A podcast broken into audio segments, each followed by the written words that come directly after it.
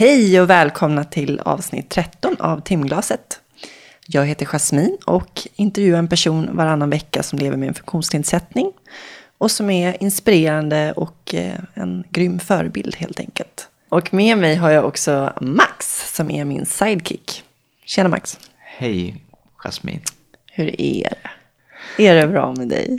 Ja, det tycker jag. Det är söndag. Du var på fest igår. Jag var på fest igår. Var det bra? Ja, det tycker jag. Du var också på fest. Jag var också på fest. Berätta Härligt, om din fest. Jag är inte så bakis. Jag firade livet faktiskt. Vår gemensamma kompis Martin har varit skadad i tio år. Så han hade fest för livet på olycksdagen helt enkelt. Det var grymt. Kring tvåhundra personer kom och det var uppvisning och show och grejer. Så det var fett. Ja, tyvärr missade jag den. Den krockade ja. med annat. Man får ju prioritera lite, Max. Precis, det var exakt det jag gjorde.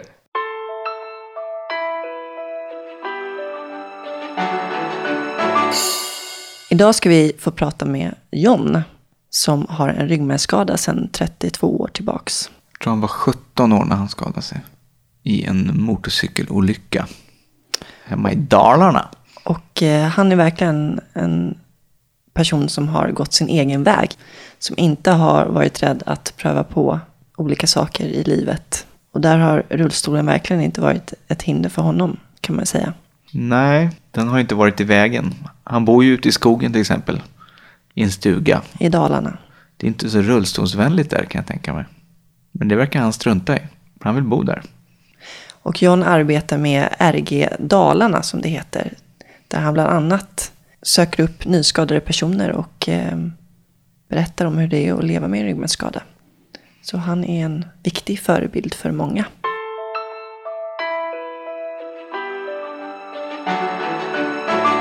Det här avsnittet presenteras i samarbete med Atlas Assistans, där vdn är avsnitt sju i Timglaset. Stefan. Stefan. Och Atlas Assistans, vad gör de för något? De erbjuder personlig assistans. Man kan bestämma lite själv hur man vill ha det. Mycket bra. Tack Atlas. Tack så mycket. Och här kommer John.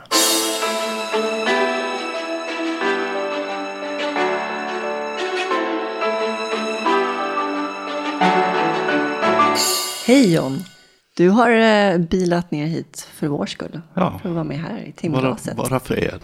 Hur har din morgon sett ut? Jag klev väl upp klockan fem, gick på muggen, gick ut med hunden, släppte av hunden hemma hos tjejen och sen åkte jag. Vad är det för hund? En, jag har precis blivit med hund. Ja, trevligt. En eh, fransk bulldog ah, ja. som är tre år gammal. Heter Blom Blom. Visst är det mysigt? Ja. Var kommer du ifrån då?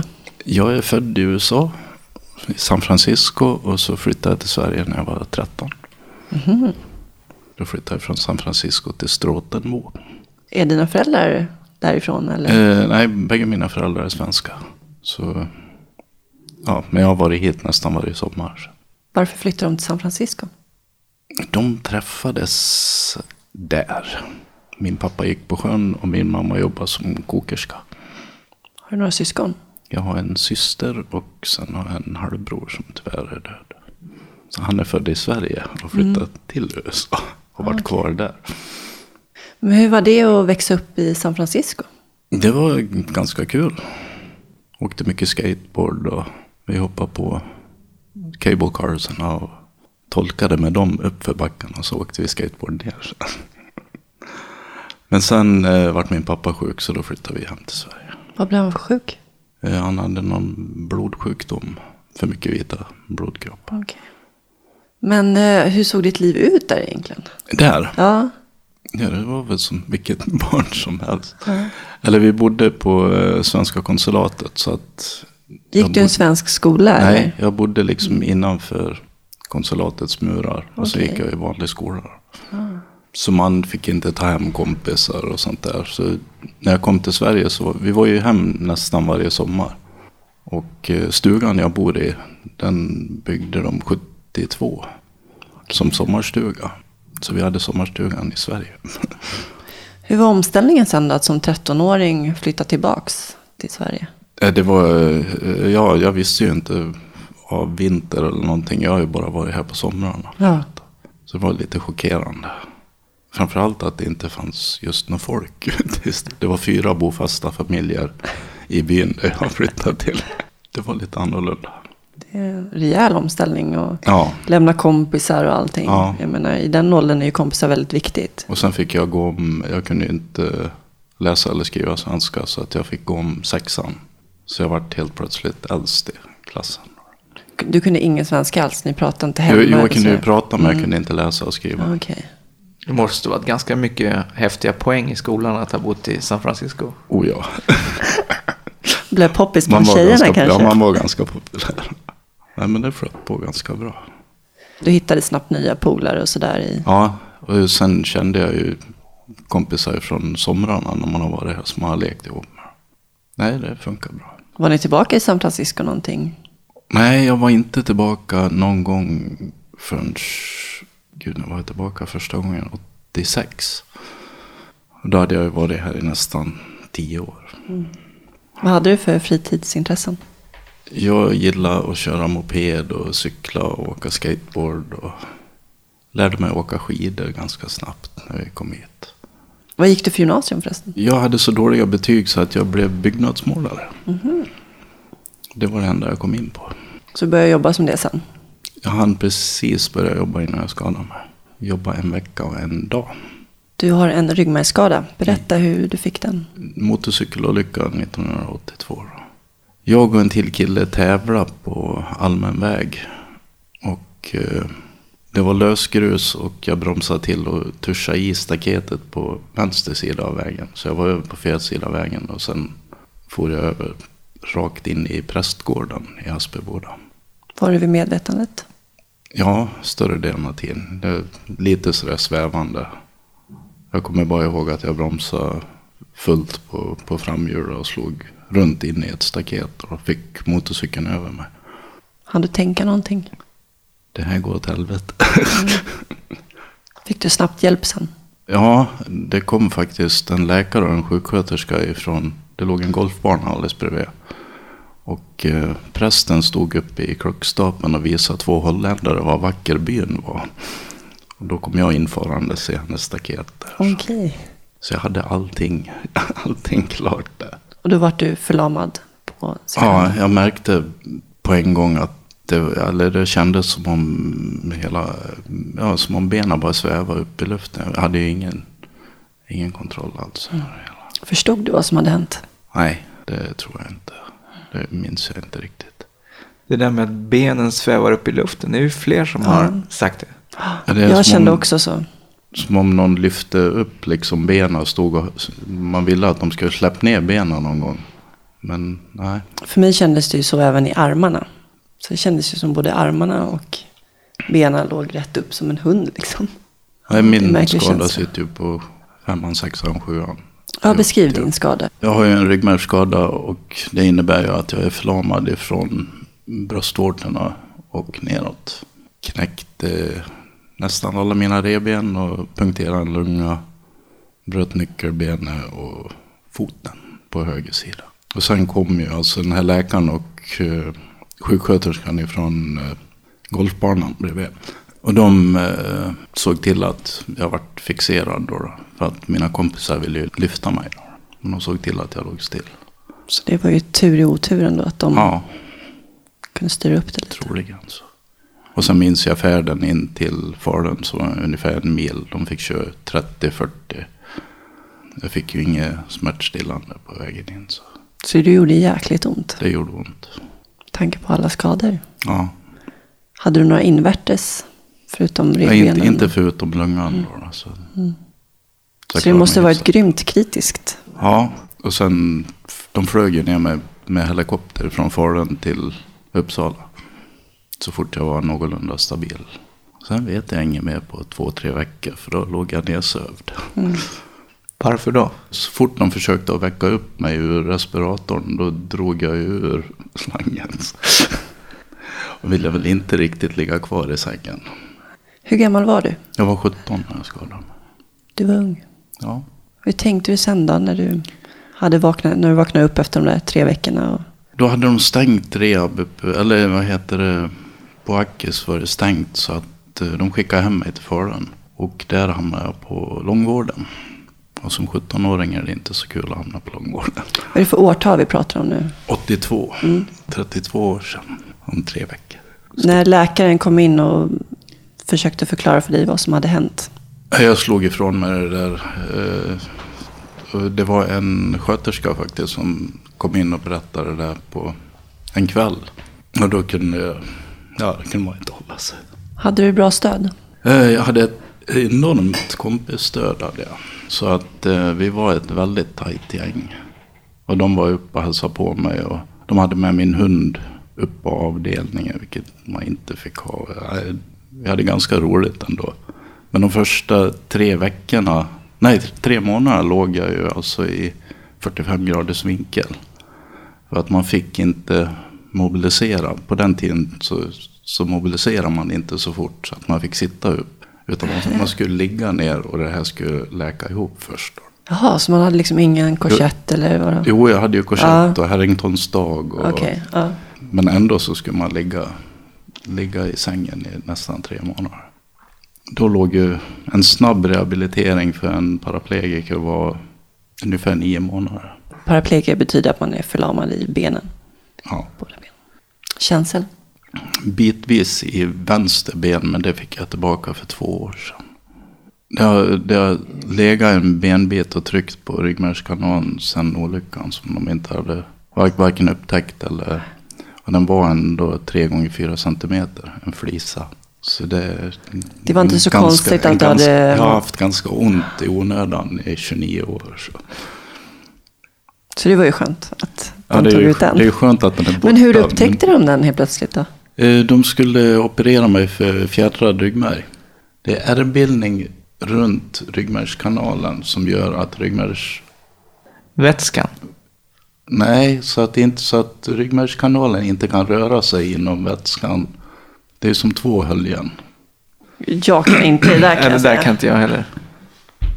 Men det är som ett rör som är inne i en vätska som är själva ryggmärgskanalen. Och däremellan blir det ärrbildning. Så att de tror att den växer fast. Själva ryggmärgskanalen växer fast i, i där. Då blir det ju smärtor att ta där. Mm. Då när de opererar mig så upptäckte han någonting som inte stämde. Som inte var ärrvävnad utan det var en benbit. Så Anders Holtz var måttligt förbannad helt enkelt. Att man inte har sett det här tidigare. Nej, med tanke på att den inte var så särskilt liten. Nej. Efter operationen, jag frågade hur det hade gått. Och då sa han, då var han om ursäkt förra gången. Liksom att så här får det helt enkelt inte gå till. Hur kände du då, då efter tjugonio år med den där benbiten? Just då var jag så drogad så jag fattade ja. nog inte vad han sa ens. Nej. Men efter det så har jag, jag har anmält det här till patientskadenämnden. Men jag har inte fått något svar. Hur lång handläggningstid har de då? Jag vet inte. Det har ju gått två år. Men gud. Måste ju ligga på det där, för det är ju ja, faktiskt galet. Alltså, det där ja. får ju inte hända. Men eh, tillbaks då till eh, efter skadan. Du hade bra stöd från vänner. Hur, familjen då? Hur? Mina föräldrar hade hotell så att de, de hade inte så mycket tid att komma och hälsa på mig. Då. Men min syster var ett, ett bra stöd. Och jag hade ju mycket släkt och, och vänner kring mig. Men framförallt kompiskretsen. På den tiden fick man, det får man i för sig inte nu heller, men någon hjälp att reparera själen också. Jag kommer ihåg, det kom in en kurator och frågade om jag ville prata. Och jag tänkte, nej, jag vill inte prata med dig. Jag slutade det hela ja. helt enkelt. Så det tog nog sjutton arton år innan jag tog kontakt med någon kurator. Och sen då, långvården. Det låter ju extremt deprimerande. Det var extremt deprimerande. Man ville ju, bast liksom. Man ville ta livet av sig. Jag försökte att samla ihop tabletter för att ta livet av mig, men det städades ju undan. Mm. Man var ju ändå ganska så drogad under den tiden också. Fick mycket smärtstillande. Men du fick inte träffa någon som hade en ryggmärgsskada eller varit med om liknande? Jo, men han hade en hög nackskada. Så att jag fick en bild av att mina händer också skulle förtvivla. Så jag var ju livrädd liksom. Att det här, ja, man vet det här, ju inte bättre. Fick, liksom. Nej, det här fixar jag inte liksom. Det Men som sagt då, jag hade kompisar som lyfte in mig i bilen och rullade ner sätet och drog med mig ut på allt möjligt.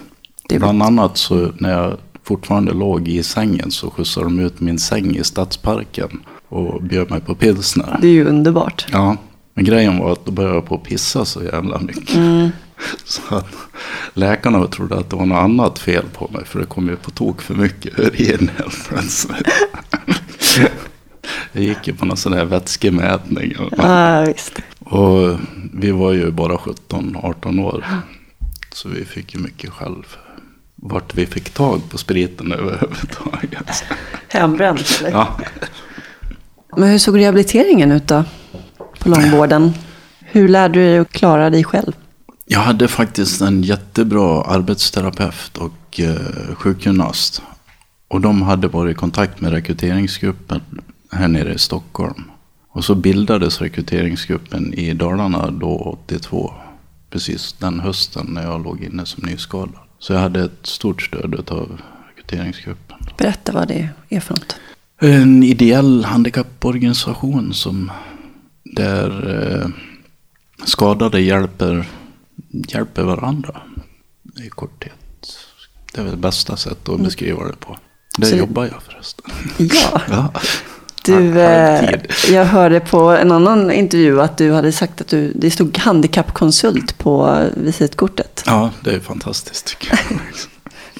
Vad gör en handikappkonsult? Jag har ingen aning. Men det är en fin titel i varje fall. Ja, det låter tjusigt. Alltså. Handikappkonsult. Ja. Hur länge var du på långvården?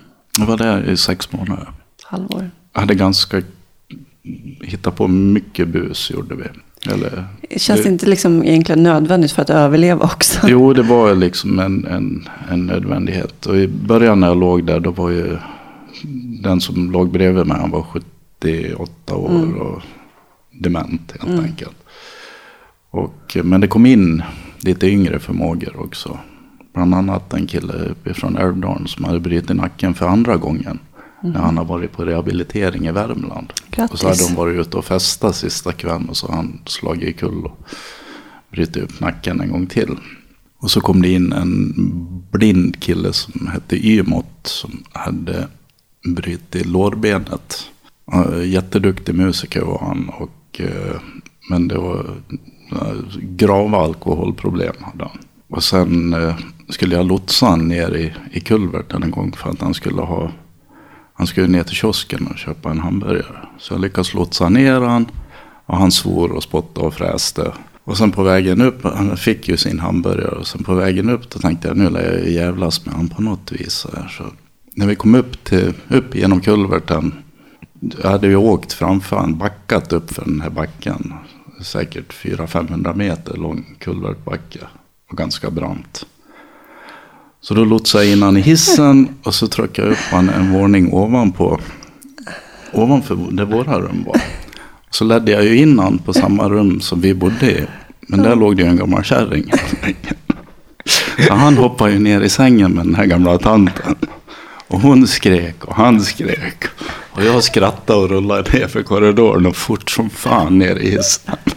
Sen kom han ju ner på våran avdelning och började skrika, jag ska döda den fan om jag får tag på. Och så sopade han kryckorna allt vad han orkade i min säng. Så personalen fick sig ett gott skratt och det fick jag också. Ja, men det är ju viktigt också, eller ja. Lite humor i ja. Mycket, tillvaron. Mycket galghumor. Vi fyllde uh, urinpåsar med äppeljuice och la i handväskan och åt dem. Man fick en liten överraskning när de kom hem. Kunde man blanda i lite apelsinjuice i det hela så såg det ut som en riktigt bra urinvägsinfektion. Ja, det man kunde hitta på göra, gjorde man. I alla fall, hur länge var du på långvården då? Jag låg inne i sex månader. Och skrevs ut på min artonårsdag. Så att jag slapp flytta hem igen. Utan flyttade till en egen lägenhet. Och då flyttade jag till ett servicehus. Då. Och där trivdes jag inte särskilt bra heller. Man har en egen lägenhet. Man, man har en egen man, lägenhet. Man, men det finns personal där. Och, eh. Låter ju inte särskilt kul om man är arton år gammal. Nej, det var inte det heller. Fast det var ju många lite yngre som bodde där också. Men oftast med ja, C P-skador eller ja, inte alla jätter hemma på en del av dem, man säger så. Berättade inte du någon gång att du skulle göra lumpen? Jo, det var så här att eh, jag mönstrade ju innan jag skadade mig. Så gick det ju en tid där och så efter olyckan. Och kom väl hem och så fick jag någon inkallelse, inryckningsorder. Att jag skulle infinna mig på I tretton i Falun. Som meningssoldat i Svenska armén. Och jag sket väl det där utan jag slängde väl iväg det där brevet. Och så. Att vad det var en dag så ringde det på dörren och då stod det två poliser utanför. Och tittade på mig. Och så frågade jag, heter du John Fändrik? Ja. Ja, du ska infinna dig på I tretton som meningssoldat i Svenska armén. Vi har fått en hämtningsorder på dig. Jaha, sa jag. Men eh, du sitter ju i rullstol, snöten åt mig. Ja, det gör jag, så. Ja, men vi kan inte få med dig i bilen. Jo, men det, det lär väl gå på något vis. Så vi åkte upp till I tretton och där stod det någon kapten. Och stirrade bara på mig. Jaha. Och vad vill du då? Ja, men jag ska infinna mig här liksom. De här två killarna. Polisen har ju kommit och hämtat mig till och med. Nej, nej, eh, nej vi kan, du kan inte skrivas in här liksom. Jo, men det, det står ju här liksom. De har en hämtningsorder. Du är inskriven som, som meningssoldat i Svenska armén. Vill du att jag ska gå liksom? Vad ska jag göra för någonting? Nej, nej, det måste vara något misstag. Sen skrevs ju det här av så småningom. Ja. Men ansiktsuttrycket på den här kaptenen eller vad han ja. nu var för någonting. Bara stirrar på mig och nej, nej, du sitter ju och står där här går inte. Men det var väl lite därför du åkte upp också? Det var därför jag åkte upp, ja. Mycket riktigt. Så. För att se reaktionen. När du var liten, vad hade du för drömmar då? Jag skulle bli marinbiolog. Jag tyckte väldigt mycket om havet och ja, jag ville jobba liksom med djur och helst med vattenlevande djur. Var det lite med inspiration från din far eller? Ja, han var väl på sjön eller? Ja, han har varit mm. på sjön. Sen tyckte jag om att laga mat väldigt mycket också.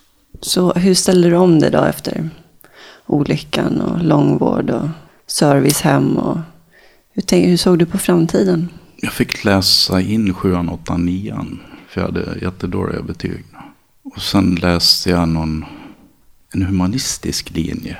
Och så fick jag ett A M U-arbete. Och då ska jag sitta på bilregistret och registrera av och på bilar. Och då tänkte jag att nej fy fan, det här vill jag inte göra helt enkelt. Mm. Så då läste jag spanska, tog skärgårdsskepparexamen och så gick jag en silversmidskurs. Och tog jägarexamen. Och tog liksom ett sabbatsår ifrån det hela. Nu är vi framme i åttiosex. Mm. Då stack vi, eh, jag och en kompis ut och det var väldigt populärt att backpacka på den tiden. Så att, eh, vi åkte iväg Nya Zeeland, Australien och U S A och var ute i fyra och en halv månad. Hur var det då? Att resa med? Det var skitroligt var det. Hur stor väska med katetrar tog du med dig? Det fanns inga katetrar på den tiden. Fanns det inte alltså? Det var precis när man började på tappa sig med katetrar så att man hade på sig och uridom. Banka.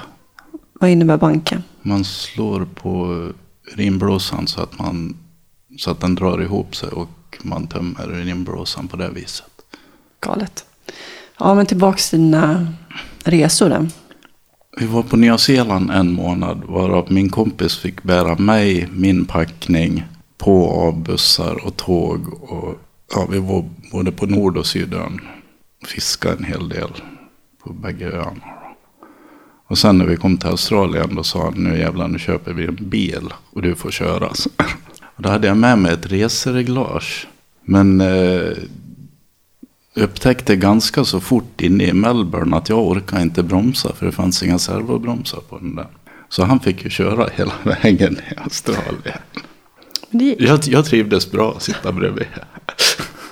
Men det gick bra i alla fall, trots ja. allt. Ja, det gjorde jag. Jag tog eh, dykcert i, uppe på Stora Barriärrevet i Cairns. Gjorde jag. Det måste ju varit lite av en dröm. För ja, det var jättehäftigt. Var det. Hur funkar det då rent praktiskt att dyka? tänkte på benen flyter inte upp liksom, utan... Nej, utan det, man fick ha lite tyngd på dem. Så. Men det där reglerar man ju med, med andningen. Och man hittar det hela. Med andningen? Ja, du hittar ju någon sån här neutral buoyancy heter det. Så när du andas in så åker du upp, och när du andas ut, du får ha vikter så att du liksom styr det där. Ja, det är någon sån här dröm som jag också har. Men det verkar så jobbigt att... Det här med andningsbiten. Och, och, och få på sig allt. Ja, det också. Men just andningen kan jag känna lite så här... Ja. Lite ångest inför. Men jag tänkte på det. Du mådde ju piss där i början när du var nyskadad. Och liksom ville egentligen inte leva längre. Nej. Vad var det som liksom fick dig att få en ny livsgnista? Det var nog kompiskretsen jag hade. Man... Det, det gick... Det fick inte ligga still helt enkelt. Mm. Utan de släpar ju med en ungefär som vanligt. Då. Det har till och med hänt att vi har lämnat, att rullstolen har stått kvar utanför garaget. Vi var ett, ett, ett hojgäng, då, ett motorcykelgäng. Så någon gång när man har åkt iväg på fest så har rullstolen stått kvar. Och så har man kommit fram till, till Bornholm som ligger två och en halv mil ifrån Falun. Och det var ingen som plockade in rullstolen. Nej, då får vi åka tillbaka och hämta. Varav de bar ut mig och satt mig på en barstol istället. Ja. Så jag byggde om en...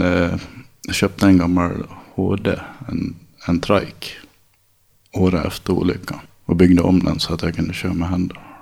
Frihetskänsla. Och på den vägen var det mm. helt enkelt. Ja. När kunde du sörja?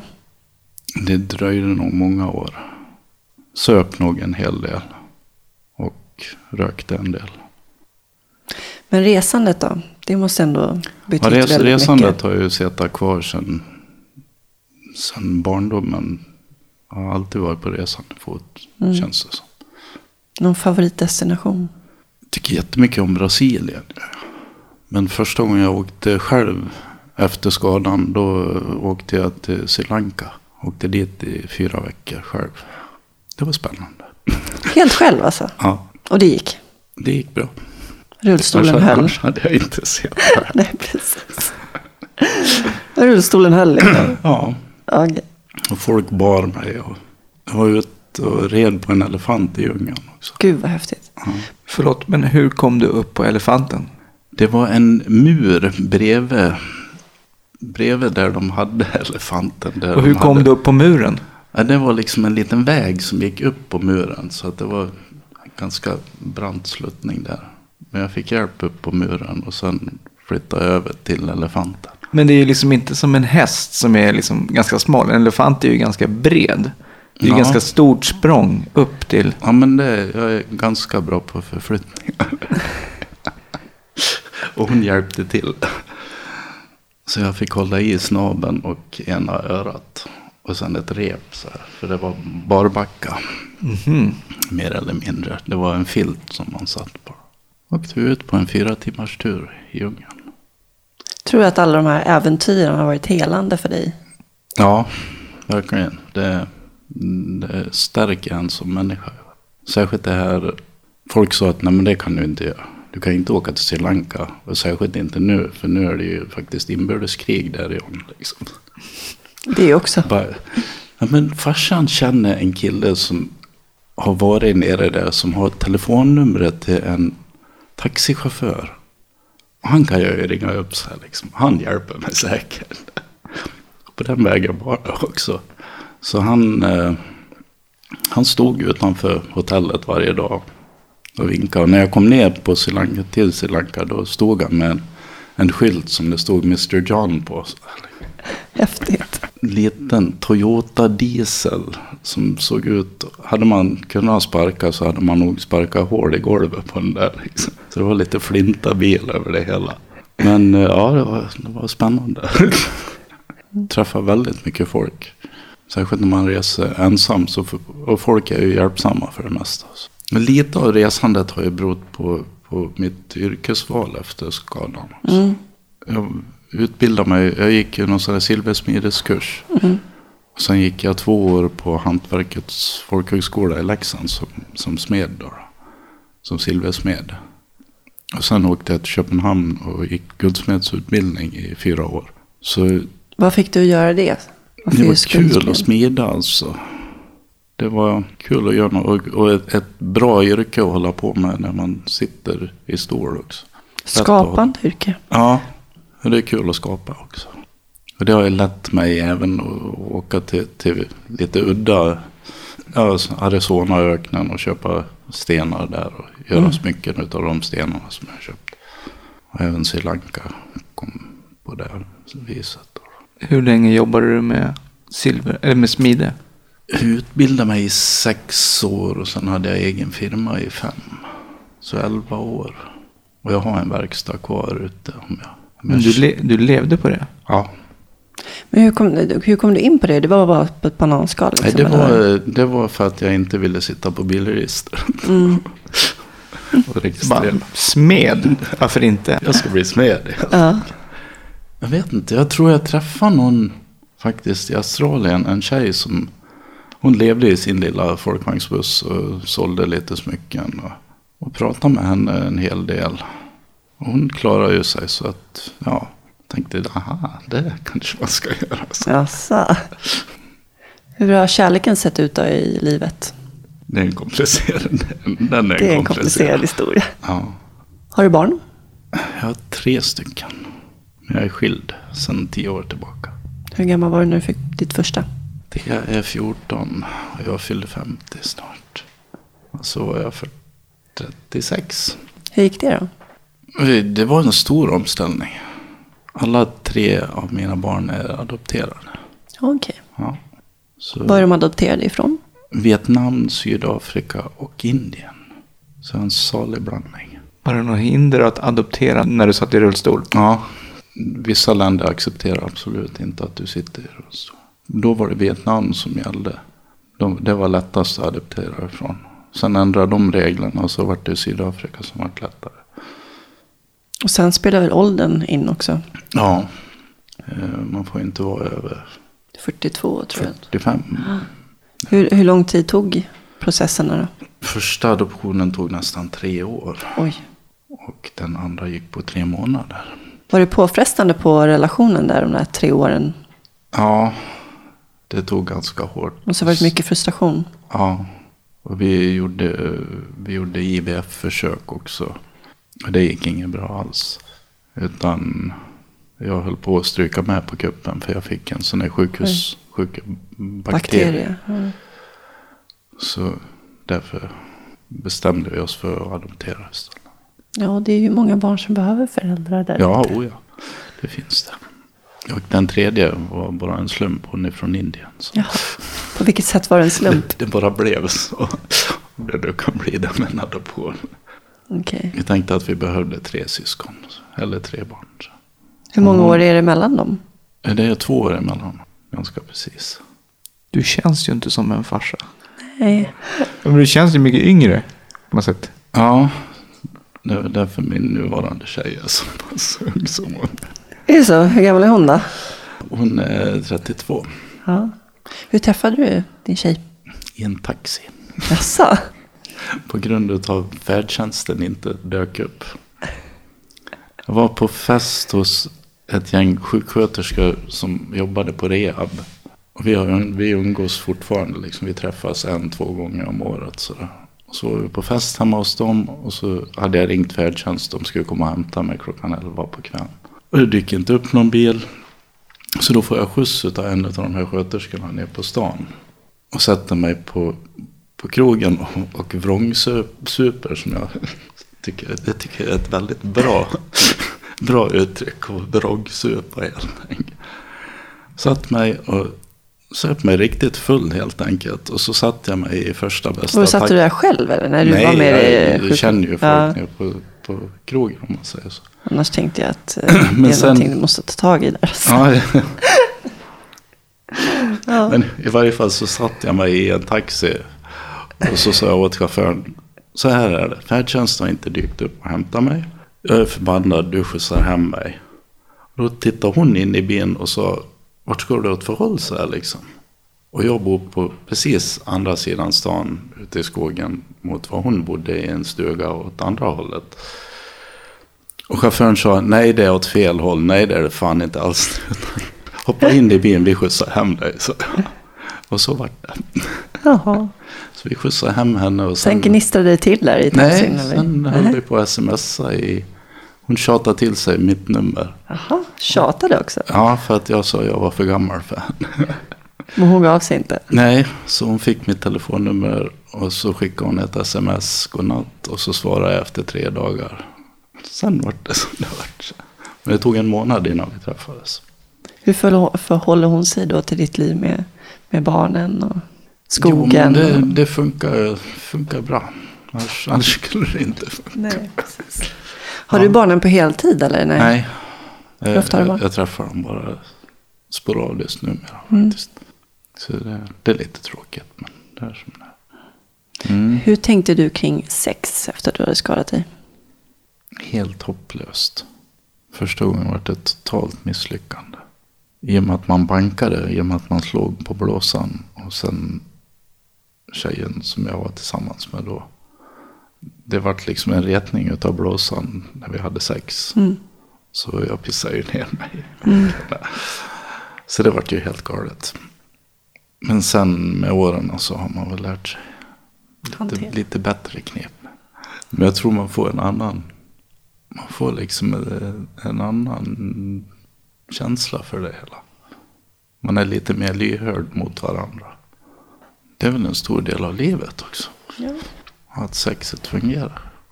Eller just när jag är närheten. Det blir liksom andra, de andra sinnena blir mycket viktigare. Ja. Eller man blir väldigt mer skärpt. I, mm. Man blir mer känslig på vissa ställen. Arbetet då, hur har det sett ut genom alla år? Var, du var först smed. Först studerade jag ganska länge. Alltså själva smedet och lite annat. Och sen hade jag eget företag. Och sen var jag anställd av Rekryteringsgruppen i Dalarna. I och med ett fiskeprojekt. Vad så, gör du där? Jag ska göra vatten så tillgängliga som möjligt för sådana som satt i stor. Att man kom åt där det var bra fiske och inte bara där det var lätt att stoppa dit en brygga. Utan det var där det gick ut på att hitta bra vatten där man kunde göra en vettig anpassning utav fiskevattnen också. Jag har aldrig i hela mitt liv fiskat. Synd om dig. Och jag har aldrig ätit fisk. Okej, okay. Du har aldrig ätit fisk? Nej. Men då kanske det är därför du inte vill fiska. Det är kul att fiska. Jag har aldrig fiskat i rullstol. Hur funkar det rent praktiskt? Det funkar jättebra. Jag var på Bornholm en vecka nu och fiskade lax. Det var kul.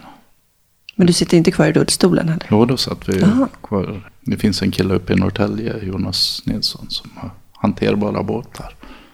Så vi var ute. En kille från Sydafrika som också sitter i rullstol var med nu.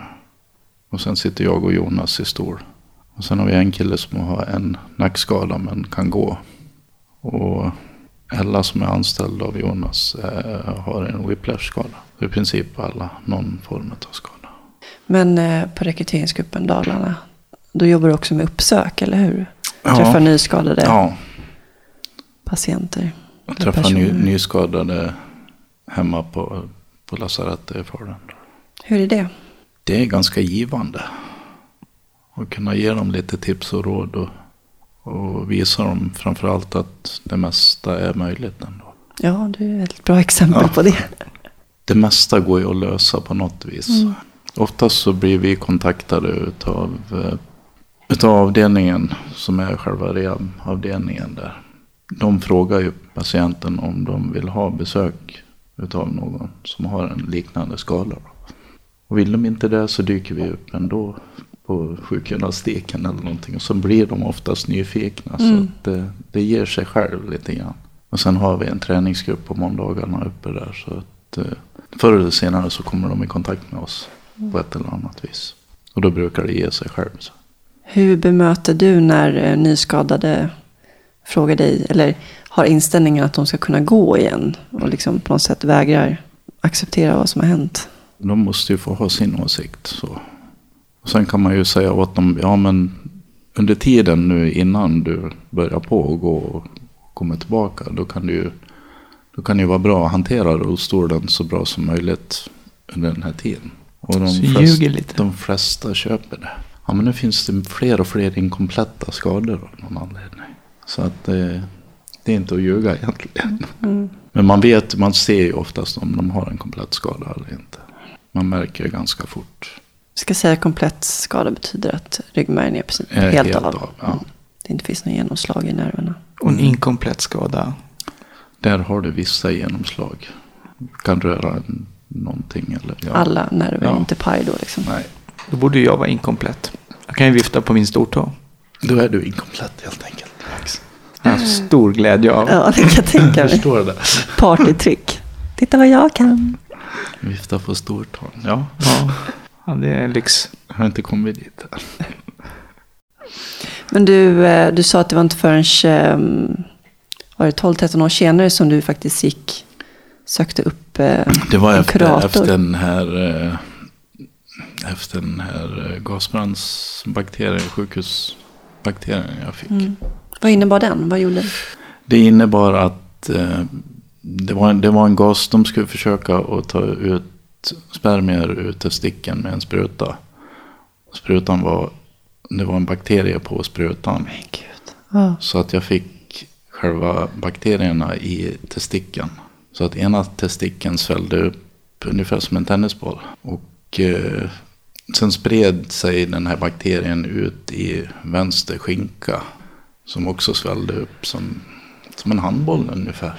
Och då för att bli av med bakterien eller för att ta död på bakterien är det bästa sättet att syresätta, ja, helt enkelt skära upp och syresätta vävnaden runt omkring. Så att man skurit upp... Vänster skinka såg ut som en väldigt dåligt karvad julskinka. Och min ena testikel har de, fick de liksom öppna upp helt. Men jag har, jag har bägge kulorna. Grattis! Men okej, okay, så det innebar att du faktiskt inte kunde... Nej, och de fick lägga upp en stomi på mig och jag, jag höll på att dö alltså. Jag, Då måste du varit jävligt förbannad på livet, kan jag tänka mig. Då var jag ganska less på livet igen. Men det tog väl något år innan. Jag var nog ganska bitter efter det där. Inte så konstigt kanske. Nej. Men då fick du hjälp i alla fall. Ja, då fick jag hjälp av en kurator. Kände du att du kunde bearbeta även det som hade hänt tidigare? Eller kändes det som att det var mest... Ja, då kom ju det mm. mesta... Så att ja. ja, jag har nog bearbetat det många gånger om så. Rekommenderar du det? Ja, om man själv är mogen för det. Jag tror man måste vara, man måste vara mogen för det själv. Alltså, annars tar man ju inte åt sig. Men sen kanske man behöver en liten push i rätt riktning ibland. Men du bor i skogen helt enkelt? Jag bor ju i samma stuga som jag bodde i när ja. jag skadade mig. Och hur funkar det rent praktiskt? Ja, det funkar bra. Det är en liten enplansstuga. Du har anpassat den, eller? Ja. Jag tycker man ska unna sig lite lyx här i livet. Så jag har världens minsta bubbelbadkar. Mm-hmm. Det är inte något mycket större än det här bordet här Nej. framför oss. Ett sittbadkar. Ja. Så jag är tvungen att ligga ner med fötterna uppe i vädret för att kunna bubbla. Okay. Och sen har jag mina rådjur och älgar utanför fönstret. Så att jag, ja. jag tycker det är trivsamt. Naturen är viktig för dig. Ja, och nu håller jag på med ett paddlingsprojekt. Som rekryterings- eller aktiv rehabilitering här nere i Stockholm är ledande i. Då. Mm-hmm. Och det går väl ut på att så många som möjligt med funktionshinder ska komma ut och paddla. Så Max här ska ut och paddlas. Det ska han inte alls. Hur, um, hur hög skada kan man ha för att rent praktiskt kunna paddla, tror du? Man kan ha en ganska hög skada. Kan man som helt förlamad bara sitta där och njuta ja. medan någon annan paddlar? Ja, det kan man ja. Har du några äventyr inplanerade för framtiden? Inte just nu. Det var en, en med på Bornholm och fiska lax nu som... Han har haft big game-fiske nere i Sydafrika. Han bröt väl ryggen för sex eller sju år sedan. Och nu var han med på den här båten och vi fiskar lax. Och han har bjudit ner oss till Sydafrika. Alltså. det är ju en, en möjlighet att åka ner dit och titta hur han ja, har det. Precis. Hänger tjejer med då, tror jag? Det tror jag. Vi får skaffa hundvakt bara. Men du fiskar väl ganska ofta hemma också på sjön? Ja, jag försöker komma ut en, två gånger i veckan. På sommaren och vintern? Ja, inte på vintern. Jag har trillat ur kajaken en gång på fyllan. Det låter lite farligt. Mm. Det var lite så här småfarligt. Jag var ute och paddla och hade med mig lite öl och lite whisky och fiska. Och det var mörkt och det var jättefint månsken. Och så rätt vad det var så slog jag runt med kajaken. Hamnade ja, i vattnet och det var sex grader varmt i vattnet. Eh, sent, sen höst, september, slutet på september. Och kom inte upp i kajaken.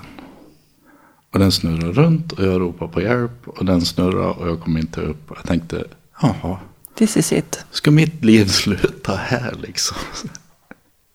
femhundra meter hemifrån. I den här kalla sjön. Och då var det så att det var en, en gubbe som var kvar ute i sin sommarstuga. Och hörde mig och rodde ut och drog upp mig. Jag legade där i tjugo minuter hade han hört mig ropa på hjälp. Och han tänkte att jag kommer aldrig fram till den där. Men... Eh, Ja, jag klarade av det ändå. Och kom in på akuten, starkt nedkyld. Och då överlevde jag ytterligare en gång. Känns det. Du har haft några när döden upplevelser? Jag har haft mina vänner. Men du har, varit, du har väl varit ganska mycket på sjukhus, eller? Ja, det har jag varit. Jag har, oj, jag har tagit bort en njure på grund av bankningen mer eller mindre. Fick njurbäckeninflammation och de opererade och så, då slocknade njuren så då fick jag en propp och de fick ta bort den. Så jag opererade ryggen tre gånger. En gång gick ju Harringtonsdagarna av. Då fick de plocka ut dem. Det var åttioåtta. Lossnade en vajer bak i ryggen. Aj. Har du vajrar i ryggen? Jag hade då. Nu har jag inget skrotats. två komma trettio centimeters dag hade jag inopererat. Jag har haft mina vänner. Du, du nämner alkohol ganska ofta. Jag, jag, har du haft problem med det? Jag har aldrig haft sagt att det var ett problem. Jag har, jag har tyckt om att dricka. Du har aldrig missbrukat? Det är nog en bedömningsfråga. Nej, ja. Både ja och nej. Jag tror efter olyckan då jag söp mycket. Men insåg att... Om jag överhuvudtaget ska överleva så måste jag skära ner på det hela. Och sen efter skilsmässan då drog jag igång igen. Jo, nu har jag lugnat ner mig. Har du haft mycket att göra med vart du befinner dig i livet också kanske? Ja. Ju äldre man blir ju mer inser man ju att man kan inte. Kroppen orkar inte. Nej. Men jag tackar inte nej till ett glas ändå. Än för många kan jag tacka nej till nu för tiden. Men när, när du dricker, blir, är du ute efter blir redlöst full eller kan du tänka dig bli lite lullig bara? Eller? Nej, nu mer helst bara lite lullig. Mm. Det är väldigt sällan jag vrångsuper. Vrångsuper? Det måste ju vara ett dalmasiskt uttryck. När fick du beröm senast? Oj. Det var inte så länge sedan. För jag har haft någon patient uppe på rehab i Falun. Och hon som är avdelningsföreståndare där så var faktiskt och sa åt mig att hon tyckte jag gjorde ett bra jobb. Så. Ja, det får jag väl ta som beröm. Det måste betyda mycket. Mm. Vad gör dig lycklig och vad betyder lycka för dig? Livet gör mig ganska lycklig faktiskt. Lika mycket som det gör mig besviken ibland. Just nu är det min, min blivande sambo och hund. Men du verkar ha en allmän positiv inställning till livet. Ja, men jag har mina mörka sidor också. Men det har väl alla. Mm. Vad är de då? Jag har haft väldigt mycket aggression. Mm. Men eh, har kommit till sans med det också. Mer eller mindre. Det är inte värt att bli förbannad längre. Det kan kosta för mycket. Vad, tro, vad tror du att det kommer ifrån då? Du... Att man är arg. Mm. Det har varit hela livet. Alltså som barn. Jag kan bli väldigt arg. Men jag undviker det. Tar för mycket på blodtrycket. Ja, det tar verkligen. Det tar för mycket på hela kroppen helt enkelt. Mm. Vad blir du arg på? Dumma människor. Alltså så här folk som är oförstående gentemot andras problem. Sådana som bara är vrånga. Och försäkringsgubbar. Försäkringshandläggare och byråkrater. Om du fick leva om ditt liv, vad skulle du göra då? Jag tror inte jag skulle orka. Det räcker också.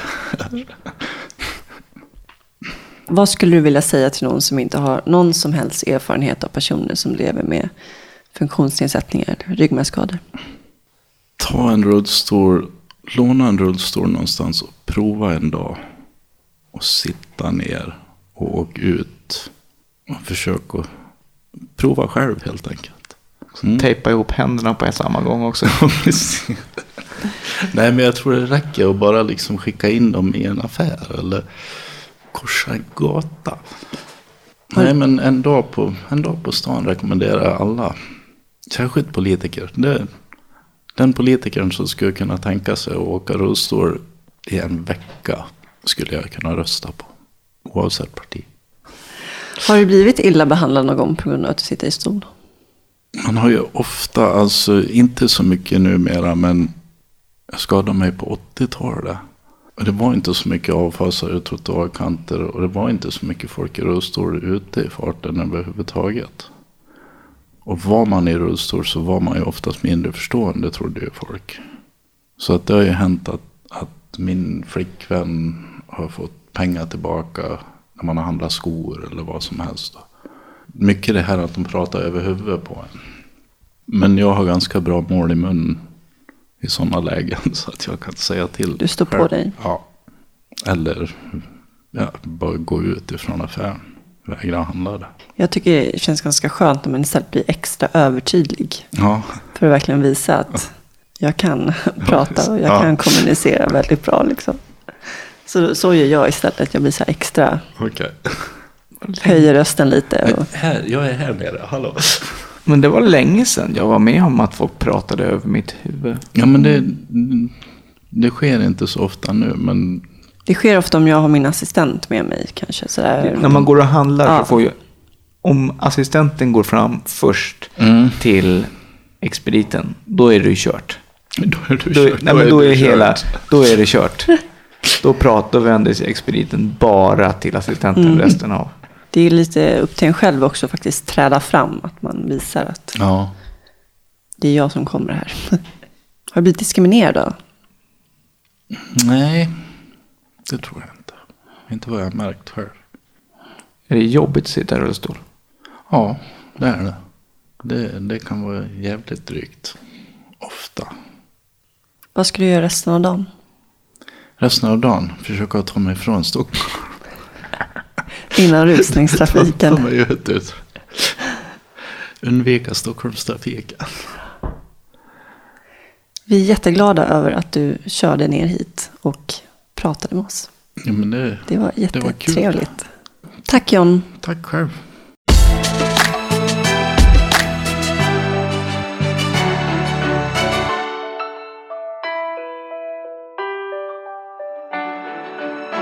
Han var ju en intressant person, måste jag säga. Jag hade ingen aning om att han hade bott i San Francisco tills han var tretton år. Nej, men det visste jag. Jag kände, mm. jag har ju stött på honom tidigare. Jag tror vi fick fram en liten djupare John. Jag hoppas där det. Bakom. Jag hoppas verkligen. Känns det som. Han är ju en... Var det någonting du inte visste som kom fram? Nej, jag tycker det bara han verkar ha väldigt, han verkar njuta väldigt mycket livet och av att fiska och... Men du visste inte om att han kunde ha så mycket ilska? Nej, det visste jag inte. Hur gör du när du kopplar av? När jag kopplar av? När du gör som John, åker ut och fiskar. Om du ska ha det riktigt gött. Alltså, jag njuter bara av att sitta hemma och dricka en god latte, typ. Det är bara sitta och njuta av en kopp kaffe. Det räcker för mig. Okej. Okay. Men sen älskar jag också att gå ut på promenader med hunden och känna naturens dofter. Och det tycker jag, det ger mig också jättemycket att gå nära vatten. skälla. Ja, men det som du säger, vara nära vatten är ju väldigt mm. skönt. Det är ju otroligt att det inte fanns katetrar på den tiden. Ja, helt galet. Alltså, då tänker man så här, då kan man ju inte kissa liksom. Ja. Men det kan man ju, man hade väl påse eller liknande. Tjejerna kunde ju inte ha någon påse då. För jag menar, killarna kan ju ha då som en uridom, som en kondom som sitter på snoppen och så har man en tillkopplad påse. Men tjejer då liksom? Nej, det är ju bara att pissa liksom. Blöja. Gud vad hemskt. Och bankning, det låter himla brutalt. Ja, det kan nog inte vara helt kanon. Nej, bara banka på magen liksom. Då har vi det bättre det nu. Det var ju tur det då, att vi skadade oss mycket senare. Eller hur?